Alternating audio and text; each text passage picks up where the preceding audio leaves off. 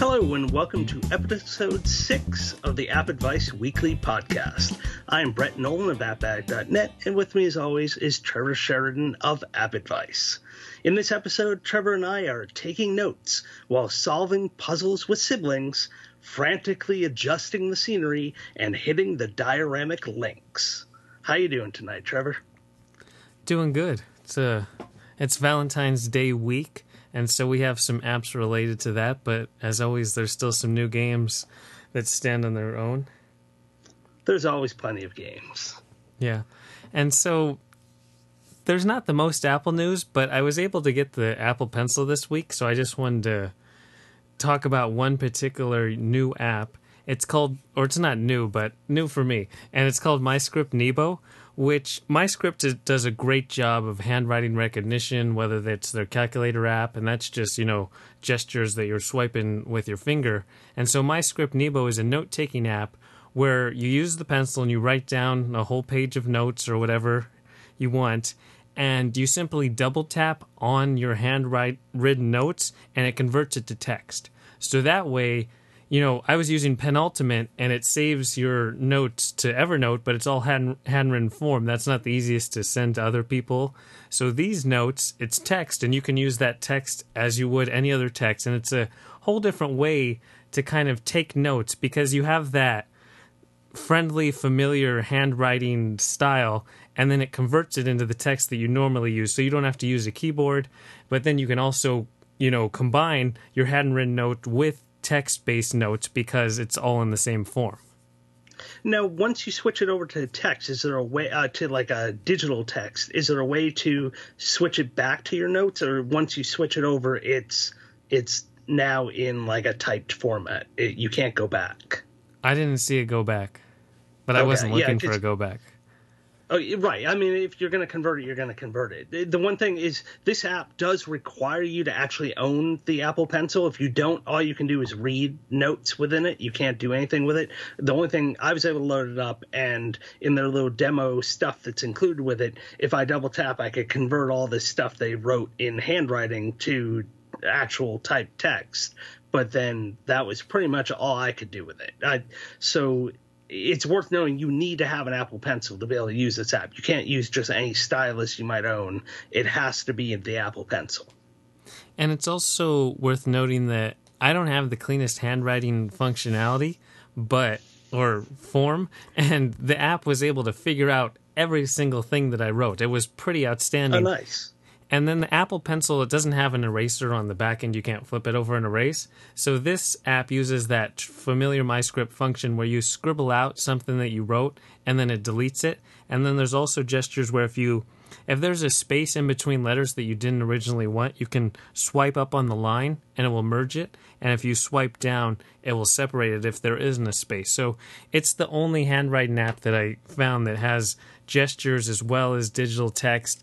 And it's more than just writing or sketching. It actually is like a full featured note taking app that just takes into account the Apple Pencil as a different input form.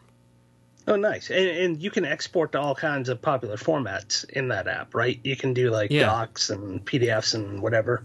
Yep. And then there's all so, multiple cloud syncing services and all the good stuff. So, with like the Apple Pencil 2 on the horizon supposedly for this year, would you recommend getting an Apple Pencil? I'm not, I'm still kind of on the fence because I thought, worst case, the only thing I'd really use it for is maybe to try sketching and drawing, maybe the occasional note taking, but it's a hundred bucks. Is it? Would you say it's worth the hundred dollars to buy the Apple Pencil? I don't think so. For me, I got it mainly because of the hand. I'm not much of a sketch, draw, and artist type, but the handwritten idea, I just like handwritten notes or handwritten anything because I stopped really doing much handwriting once I got out of school. So I wanted to do that. And I mean, the Apple Pencil works the best of any stylus I've ever tried. And I've tried quite a few. Just the way where I like to rest my hand completely on the iPad and just write yeah, really yeah. quick. And the Apple Pencil lets me fully do that without ever worrying or thinking about, you know, palm rejection sliders or anything like that. Just, you know, because it only focuses on the Bluetooth endpoint of the point of the, the tip of the pencil, so it doesn't matter where your hand is. Right, right. Okay. But for a hundred dollars, I would just buy a piece of paper and a regular pencil and scan it with some PDF app if I really wanted a digital version of it. Right, right. Yeah, I'm, I mean, I'm kind of hoping that the the original pencil will go way down in price when the second one gets introduced, and there's no like killer feature that I would feel like I needed to purchase the new one that I would be wouldn't be able to get by with the old one.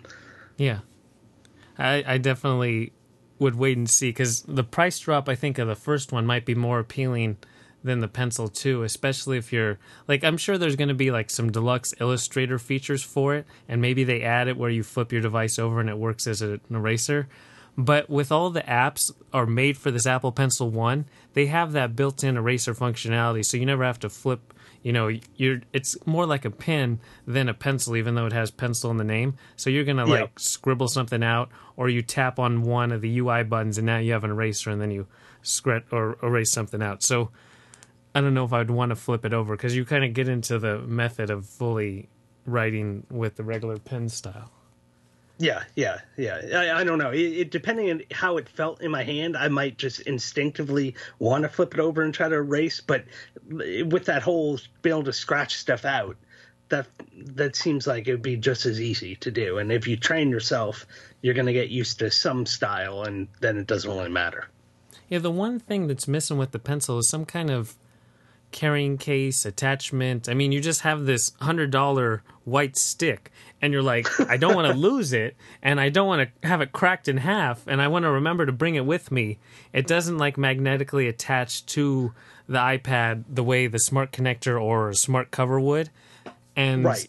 there's no like little bag you could even put it in. So you have to like put it in a slot dedicated for it in your bag or something to bring it. Right, and there's not even a clip that you could clip it on to like a uh, like if you have a on your case, if you have yeah. one of those little like pen holders, there's no clip. I mean, all those are the stuff that's rumored for for pencil too. That it will have this clip, it'll magnetize so you can stick it right to the iPad. And so, I mean, obviously they're going to address some of these things that people had complaints about, but I'm surprised there's no third party thing you could get. Oh, there's got to be something you the, I've seen one where, but it's like a it's like a glue affixing to the thing. Oh, okay there's one I, I'm thinking I found a link for something that was thirty bucks that might have just been like a little magnetic clip, but then I don't know. It's like this bulky addition to my iPad that I'm going to take off if I just want to use my iPad as an iPad. Right, and plus that's thirty dollars, so it's like yeah. a third of the price. Of just to hold itself. the pencil. Yeah, yeah. I would just like a little bag, like a little velvet bag or something. Oh, okay, yeah, yeah. I could see that working.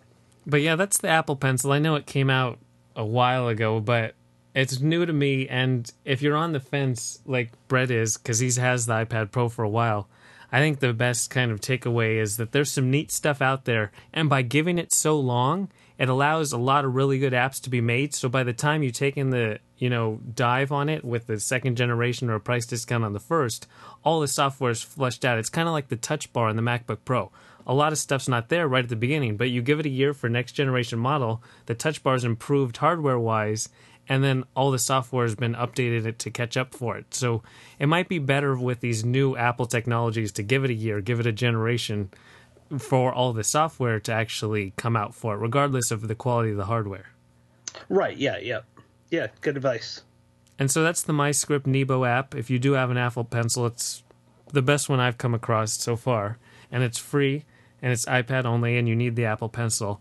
And then, speaking of Valentine's Day, up on App Advice, we have an app list for best apps for Valentine's Day, which includes, you know, sending greeting cards or buying flowers or decorating your phone or making special Valentine's themed recipes or even just getting dinner reservations. So it's a neat list to check out on App Advice.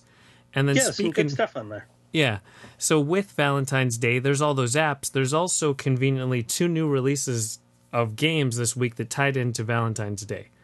It's kind of like Staying Together was released at the end of 2015, and that game is a puzzle game where you have to move both characters together. Everything you do, if you move left, both characters move left. If you jump, both characters jump. So you have to use that idea to solve the puzzles.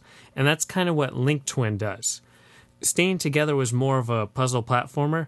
Link Twin is just a top down puzzle game where you swipe and it's a sequencing order of operations idea where you need to get both twins to the proper points. And to do so, you might run against a wall so one goes up and the one stays fixed in a point, or you might have to push boulders out of the way.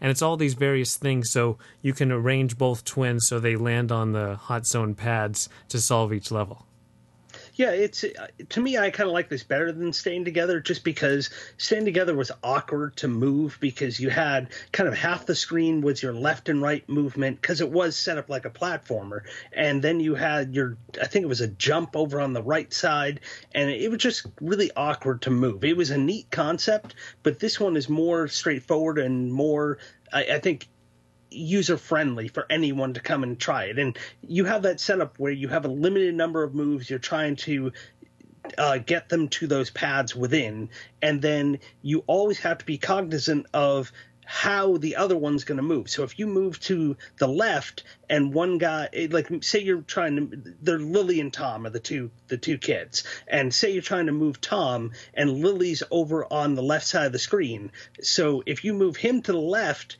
he she she might fall off the screen. Now you've lost and you got to start over. So you always have to be aware of where the other one's going to move when you swipe because they do move in unison. And like you said, you use the various objects in the wall. There's switches that can reveal these little boxes that now they can push up against the box so you can get enough distance between them maybe to line them up how they have to line up. And it just the levels start getting more and more complex as they introduce these new features like maybe the ball first the balls show up and then the next time the switches show up. Then they start showing you levels that mix the balls and switches. So you have them both on the screen. So there's a lot going on and it really starts getting challenging. You almost have to think about everything before you even make that first move and plan everything out. Otherwise you're going to get into a situation where either there's no solution and you have to restart or you're going to be way over that move count, and it's kind of like a trial and error learn kind of scenario. And you know you don't want to get to the next level unless you reach that goal move count, you know, because it's the three star scoring system. But when it gives you a target of 15 moves, you want to complete it in 15 moves. You don't want to do 17 or 19. You feel obliged to replay. Yeah, there's only one or two levels so far that I was like, I finally got it, and I made, I got them there. There's no way I'm going back and trying this again. I'm just moving on. Yep and it's just a really you know well executed gameplay style and then there's a really nice design to just make a nice experience that has that unison sync idea for Valentine's Day, even though they're twins. But just you know, staying together is more the you know man and woman. This is just twins, so it's not the same idea. Yeah, but twins. Yeah, it has that symbiotic nature where everything you do for one does for the other. And you feel bad when you swipe one off the edge because they'll hold hands at the start of a level, so you feel that direct connection. And then there's a subtle storyline that's a little off, Weird. but the story's kind of in the background. You don't have to be concerned with it too much. It's just that puzzle game where there's sets of levels and you just want to keep going to the next one and then see the new mechanics that are introduced after every set of 10 or so and just keep going through all that's included. Yeah yeah it's it's a it's we, we've seen this this kind of setup before but this is really well polished and well designed and especially the level design. So uh, yeah it's de- i definitely recommend checking that. And it's link twin it's a dollar 99 it's universal. And then continuing the theme is heartstar which comes from the makers of Devious Dungeon and it continues that retro art style.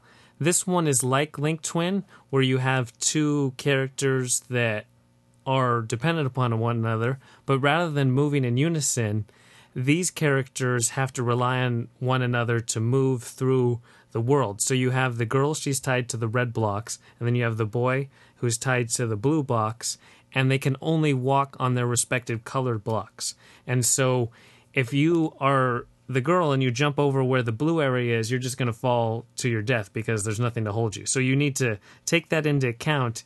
And the levels are set up so you might have to move the red character beneath the blue person so he can jump on top. And then when one's on top of another, you can move both together as you know the stack chain and you have to use all these different mechanics where you might even need to use the red character as a base for the blue character to jump higher or vice versa and you'll keep you know alternating the colors until both characters make it to that end point yeah, it's a it's a neat concept. I almost found it a little bit easier than uh, Link Twin, just because you did have a lot more freedom because you're moving the two people separately, but you still kind of have to pay attention to those colored areas so that you don't end up getting someone kind of blocked off. But they're never truly blocked off because you could then jump the person over and move them around. It kind of reminded me a bit of Super Happy Fun Block. Do you remember that game where you had you could switch the one guy between the three different colors? He had like a red, a blue, and a yellow, I believe it was. And so there were you constantly have to keep on switching those colors around to get people to locations where then they could reach the exit. And it's a similar concept, a different different because you, in that one you were only ever using one person, uh, but this one, uh, the way they've done the levels, it's really neat because you like just like with Link Twin, you almost kind of have to visualize most of it in your head first before you try to execute. Otherwise, odds are you're going to fail and you have to restart and try again. Yeah. The, also, the mechanic it reminded me of that. I forget what it's called, where you were the scientist and you jumped on top of your turtle and you can travel between time and the background changes based on what oh, point of time yes, I remember that one. Yes, yes. Uh, I can't remember the name of that thing. Yeah. I know exactly which one you're talking about. Yes. I, I don't think it was Chronicle, but it had something to do with it, time it travel. was Chrono idea. something. Yeah, it had yeah. Chrono in the title. And just the idea of using two characters where you'll have to put one into position so that the other one can make it to the end point, and you have to keep alternating between points so that they both make it to that end point. Even that uh, that winter polar one with the Eskimos. It's oh, called, yeah, yeah, I know which one. Yeah, Inuatu into I don't know. Yeah, but that one, yeah, any of those games that rely on two characters that are dependent upon one another, I really like that idea. And this one boils it down into a single screen puzzle. So rather than, you know, in the lengthy spanning adventure, you have a single area to get to. You can see the entire level on a single screen. And with Link Twin, it's more kind of methodical, plan out every single move before you do it, and then you're very careful with every single move you make. Heartstar offers a little more experimentation because you don't have that move restriction and you feel like you can just you know hop over here try if that works see if you reach a certain height if the blue guy's on the bottom so the girl can jump on top or you know how far over can i push the blue person you know because you can push them as well along horizontal lines and so you can have this whole long red line that the blue guy would just fall straight through. But once you're the red person, you can push him along it because the blocks are then solidified. Right. Yeah. If I had to say, like, this one almost marries the best parts of Link Twin and Staying Together in one thing. It's way less stressful than Staying Together was, and it and but you still have the planning that you need to do, kind of like with Link Twin, but you still like exactly what you said. You don't have that move counter that stresses you out to no end. So you have this freedom to experiment and try things and see how things work rather than immediately trying to plan everything in your mind ahead of time. And you can you can do some experimentation. Yep. I really think that's a great example. It combines what was good about staying together with what's good about Link Twins and just makes it even more accessible. It's really that's kind of the main takeaway. It has these relatively, at least, you know, you have some thought required in these puzzles, but it makes it so it's not super challenging or super hard to get into. And it has that platformer idea, but everything's self contained on screen. The camera's not shifting around, so you can just focus on the challenge at hand. And so that's Heartstar. It's free, it's universal. So Link Twin, Heartstar, they're the nice Valentine's Day themed games. And then there's OK Golf, which has nothing to do with Valentine's Day at all. But it it's interesting because at first glance it looks like it's made by Square Enix and it's a continuation of Hitman Go, Lara Croft Go, and Deus Ex Go. but instead it's not from Square Enix at all. It's just a golf game with that similar design aesthetic, and it's an arcade idea simply because you don't have to worry about wind or what club you're using. You just pull back on your golf ball. You have a trajectory arrow of where it's going to go. You release it and set it's on set the ball on its way. And as I'm playing the game, I mean, it's made super accessible and then there's still like relatively challenging course layouts, level designs, and the way the rough area is, or the sand traps, or mountains, or the way the you could some have some holes give you kind of this forking pathway idea where you could take the long route. You know, it's a par five. You can just hit to where the fairway is, or you could be risky and try to kind of hit it over the mountain to try to get directly to the hole and save a shot. But in doing so, you might end up landing in a sand pit, hitting a cactus, falling into the river, and then it takes you two strokes just to get out of the predicament because once you're in one of these hazard areas, your possible trajectory doesn't go as far as when you're on the fairway. So you have that kind of puzzly idea as you're playing the traditional golf style. Yeah, so uh, as far as the visual style, there is a reason why they do look very similar. The the company that makes this game is called Okidokico, and yeah. it's actually founded by two guys.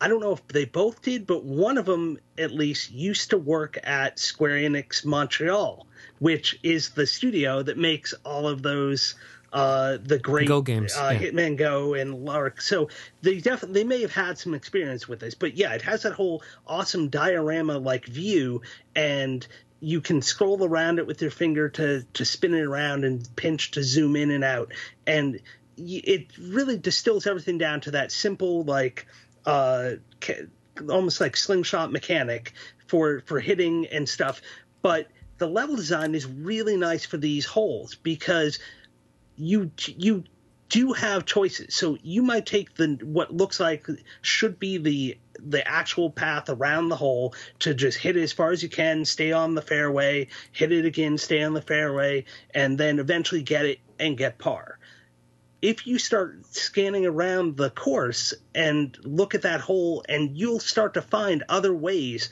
that you can hit it around that hole to shave off points and hopefully get a birdie or better, and that'll give you your three stars. So it's at first it just looks like a simple okay it's fairly obvious where i need to go. But then once you start to dig deeper on each of these holes and you play them over and over and over again you really start to learn the little nuances and little areas of where you might be able to squeak a ball in and hopefully it'll stay on the fairway so you don't get that abbreviated little shot line that your your second shot or third shot's not going to go nowhere because you can't do the extended super long shot. So it's really an interesting interesting way they've set it up because they do give you choices. It's not like a traditional golf game where you're kind of just going to stay on the fairway and just go ahead. There's all these other little areas of good green areas that you can land on and not have horrible shots and you just got to look for them and so it is that puzzly aspect of each one of the levels as well yeah it's really neat that you actually have to consider so much where you're going to land because you don't have different clubs to deal with. If you land in a bad area, you're just going to have a restricted shot. So you want to land on the fairway as often as you possibly can. The one thing for me is that it has that diorama kind of board game style, but it seems to infuse that into the actual gameplay. So the physics engine is really weird. When your ball lands, yeah. it acts like it hits a piece of wood. Like you just landed on a table or yeah. something. It's not like it hit grass or anything. And that kind of just threw me off with every single shot. And then also the camera controls. You just oh. want to get to your next shot and it your shot cancels. You have no idea why. You're just trying to line yeah. it up, and the camera keeps shifting around and messing things up. So those are the two main problems I had those were the exact problems I had. So with the the landing of the ball, it seems like once you get to the like the Japanese gardens they tend to roll a lot more. Like I don't understand. Like the roll physics seems to vary by course.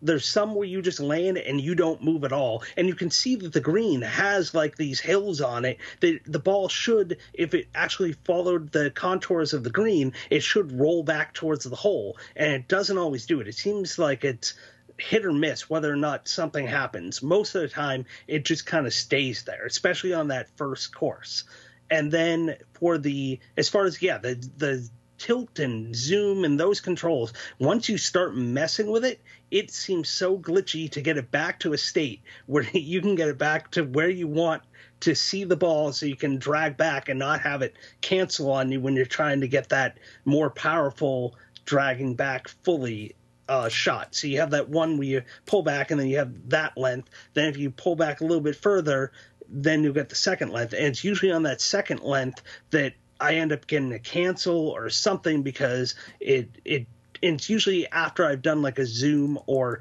moved around the diorama to kind of see what was around. And I think they just really need to fix that glitchy camera, and that'll help resolve a lot of that. But again, if they revisited the the physics and made sure that the roll was a little more natural and how you would expect it. I mean, granted, it saves you sometimes when you're hitting onto like a little island fairway segment, but other times when it hits the green, you really want to roll close, then you're not going to get any roll. And it even seems inconsistent from not just course to course, but hole to hole, where you'll hit it like smack dab on the green, five yards short of the pin, and you expect it to roll, and it kind of just dies. And then you'll hit it where you almost on the next hole, you're like right over the hole, and rolls past it out of bounds. You're like, is it going to just die on me or is it going to roll? It's not like I applied any backspin. There's no options for spin, so it's yeah. really weird that it would just not hit the green the same way, especially within the same course. And it becomes frustrating because you have this whole puzzle idea, and if there's inconsistencies, it hurts your puzzle solution ability. Right. Well, especially on that very first hole, in order to get three stars, you need to get a two. And you need it to roll into that hole. It is almost impossible to land it directly in that hole on your second shot. So you need it to roll. And then I must have tried that hole about 10 or 15 times in a row until I finally got it to roll that tiny little bit I needed to get it in so I could three star it. And it, it, it ended up being kind of frustrating just because of that, like having to redo it and redo it. I will say that once you're on the green, this is like the most easiest putting you've ever done in your life. You basically just drag the circle till it goes over the the the flag and you're pretty much guaranteed it's going in. There's really nothing no thought about the contour of the green, nothing you have to think about whatsoever. You just kind of line up the hole and you know you're getting that putt in. It doesn't even, you know, part of the physics, it doesn't take into account the curvature of the green that often. Like you no. see like there's this slope and you're like if I just pull it straight is it going to go in or is it going to roll off to the left because there's a slope and it just goes in you're like well that wasn't very tough. So you just have to get on the green and then you're pretty much in. Yes, if you get on the green you're in. Even if the the little circle doesn't go far enough to reach the flag, as long as you aim in the right direction and pretty much have it on that flag, you're gonna get it in. And I, I, mean, it's yeah, you're happy you got it in, but I wish they would adjust a little bit more just to play towards the slope of the green to make it a little more difficult, or at least allow you to use that in your factoring. Because anyone that plays a golf game is used to doing that. Like they're not, especially if you're to show a slope. Like if you're not to have a slope, don't show a slope and just let it go in but if yeah. you're going to show the slope there, you have to take it into into effect, and you have to make sure that it does something. And then just also when you swipe, you know, for that full blast, and it kind of is like shuddering, you know, the orange little streak of your yes, trajectory. Yeah. It, I couldn't get away for it to be consistent it seemed completely random where the ball was going to land within that circle that it showed based on when I released. I tried, you know, various ways to kind of have some impact on my shot, and there was it just was like, no, we're going to drop somewhere in that hole around that trajectory land point. Yeah, it said something about like you have to hold it still until it settles down and then you release. And yeah, yeah so I would do that. And you're exactly right. It, it sometimes it would land where I thought it was going to land. Other times it was just I don't even know what it hit. Uh, maybe it hit a tree or something. I don't know. Like occasionally I would see like a one leaf kind of flying, so I it must have hit a tree or something that kind of altered it. But yeah, it wasn't necessarily reliable. I think it's just a matter of them going back and tweaking it a little bit. I don't think this is. I, I don't think it's a bad game by any means. Like I really enjoyed it. I just wish they would tweak these certain little things to make the experience more reliable and clean, rather than kind of these little frustrations that creep up on you while you're playing. Yeah, they have a good infrastructure and it just seems like it could use another month or two of just polishing up physics engine and the camera and the way the actual ball trajectory and controls work. Yes, yep. And that's OK Golf. It's two ninety nine and it's universal. And then finally for new games this week is Stagehand, which comes from the makers of the incident, and it actually is a subtle continuation. You get to play as the same character, but instead of the game where all the stuff is raining down and you have to jump onto the different objects to keep rising with the items. This game is a platformer that's set in reverse where the main character runs automatically and you simply drag the actual platforms so that he can run or jump onto them. So if it's going to be a jump, you want to raise the platform he's on up so he can easily clear the gap to the lower platform. You'll always want that forward platform to be lower or if he's just running along, you might have one platform that is down below and the upcoming one is up. And so he's going to smack into the wall unless you either raise the current platform or lower the next platform. So you have to keep doing this to allow the main character to run for as long as possible. So even though it's a platformer set in reverse, it's actually an endless runner with your character auto running and you're just shifting the platforms. Right, but it has a different feel than your normal auto runner. Like yeah. I almost feel like this is much more intense than any auto runner because you cannot take your eyes off the thing for even a second. You really have to be on it because it, if he even hits one platform that he can't kind of edge himself on, then he's going to that wall is going to catch up behind him and he's just going to slam and it's going to be game over. The one thing I thought was really cool with it is as you're running, if you flick up these these pieces while he's on them really high, it almost acts like a traditional jump button would in a mm-hmm. platformer, and he kind of goes flying over segments of it. So that way, that's how you can kind of regain some ground on the rear wall so it's not catching up to you as quickly if for some reason you might stumble a little bit and he kind of slows down because he has to climb up. So there's ways to kind of regain your ground but you can never really falter. Otherwise it's going to be quickly game over. There's not a lot of time to recover from a mistake. Yeah the screen keeps moving and if your character gets hit by the back wall that's it. And so you want to have as many flat surfaces as possible because he might be able to climb a gap between two platforms, but doing so slows him down. So all that just slowing down versus the full sprint ahead is going to lead you to getting hit by that back wall. So you always want him to be as clean as possible. So like you said, you're constantly aware to shift as many platforms as you can so it's a continuous surface for him to run. Yeah, I, I end up the way I end up playing this. I tried it on the the iPhone and I had a little trouble. The way I ended up playing it was on my iPad. I basically had the iPad on, kind of leaning on a table or leaning on my lap, and I had two fingers going, one in each hand, and I'm constantly kind of trying to line things up in advance so that he never reaches a segment where he's going to be in trouble, or if I can't, I'll try to quickly flip him up. Usually, the things that tripped me up were when I had to drag a wall down in order to get it out of his way. He usually ended up running into the wall before I could get to it, and then it was game over. Yeah.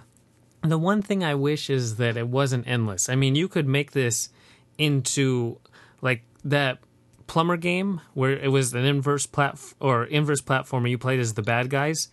It yep. was neat because it was distinct levels to complete.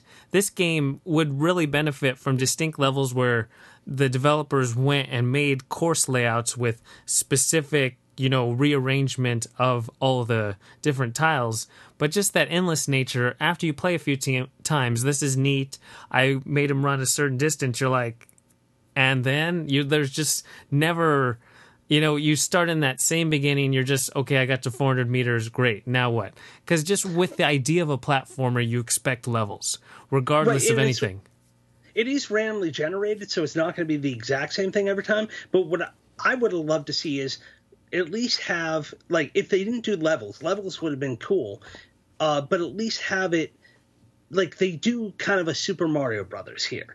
Why not go to all kinds of popular platformers and kind of change up the scenery and kind of recreate your own versions of all these different popular platformers that people might recognize and then have it randomly pick one of these? So at least it looks slightly different or feels slightly different each time you play or give you the choice of going to one of these different types so that you have something that's slightly different. I mean, the layout will be a little bit different, but unless you have a lot of friends playing and competing, going back and forth for high scores, there's not a ton of incentive to keep on replaying over and over again unless you want to better your own score. But it's the type of thing it's going to be driven by leaderboards. Just that's the way it's set up, and that's how it's going to be. Where if you have the level based setup, then maybe there'd be more incentive for someone who's not driven by leaderboards to keep going back and replaying and replaying.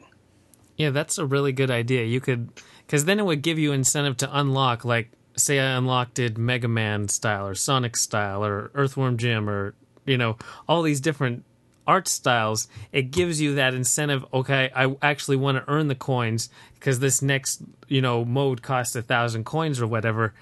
Right now, the unlockable characters, they're not much incentive at all. And then just also putting it platformer in the title, you literally call it a reverse platformer. It's stagehand, a reverse platformer. So now someone who likes platformers is more inclined to download the game. And then just that whole history of platformers, you kind of expect levels. If you would have called it an endless runner, it's a whole different audience and expectation going in. Right, exactly. Yeah, I totally see what you mean. It's it's fun, but I don't know how long it's going to last on my device. Yeah, I it's same same here. I, I mean, I do have a see a couple people on the leaderboard that I know that I'm kind of tempted to try to get them, but one of the scores is so insanely high that I don't know how they possibly did it unless they're actually like a savant at this or they got a great layout. I don't have no idea.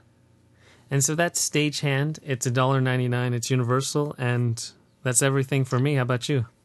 Uh, so I'm not going to go into detail, but just two titles I wanted to mention that came out this week are uh, Miss Fisher and the Deathly Maze, which is Tin Man Games. They kind of went a little bit different direction they normally do their game books. This one's kind of almost like an interactive. It's based on a Australian uh, mystery TV series, and you play as this detective this female detective who goes around trying to solve a murder and it's it's got elements almost kind of of the the ace attorney kind of setup where you're searching for clues and then you're interviewing people going around to different locations it's a really neat kind of interactive uh, almost like an interactive episode of the show. And they did a really great job of with the writing and and the setup of this.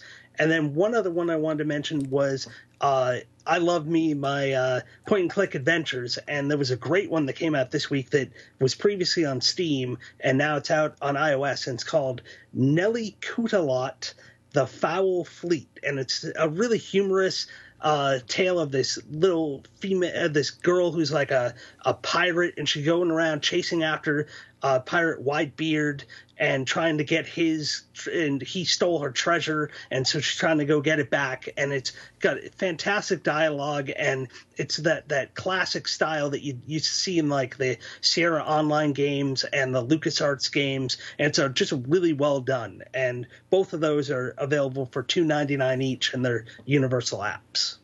And then I'll be sure to include links to everything we talked about and even mentioned in the description.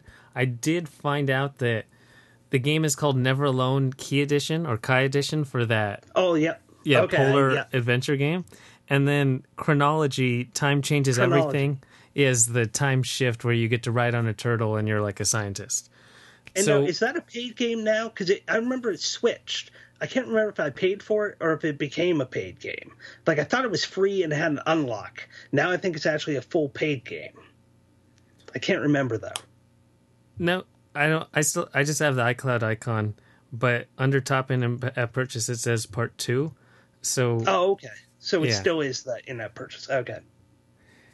And I think that's everything for episode six of the App Advice Weekly podcast. Brett, thanks for joining me. Yeah, it's a pleasure as always.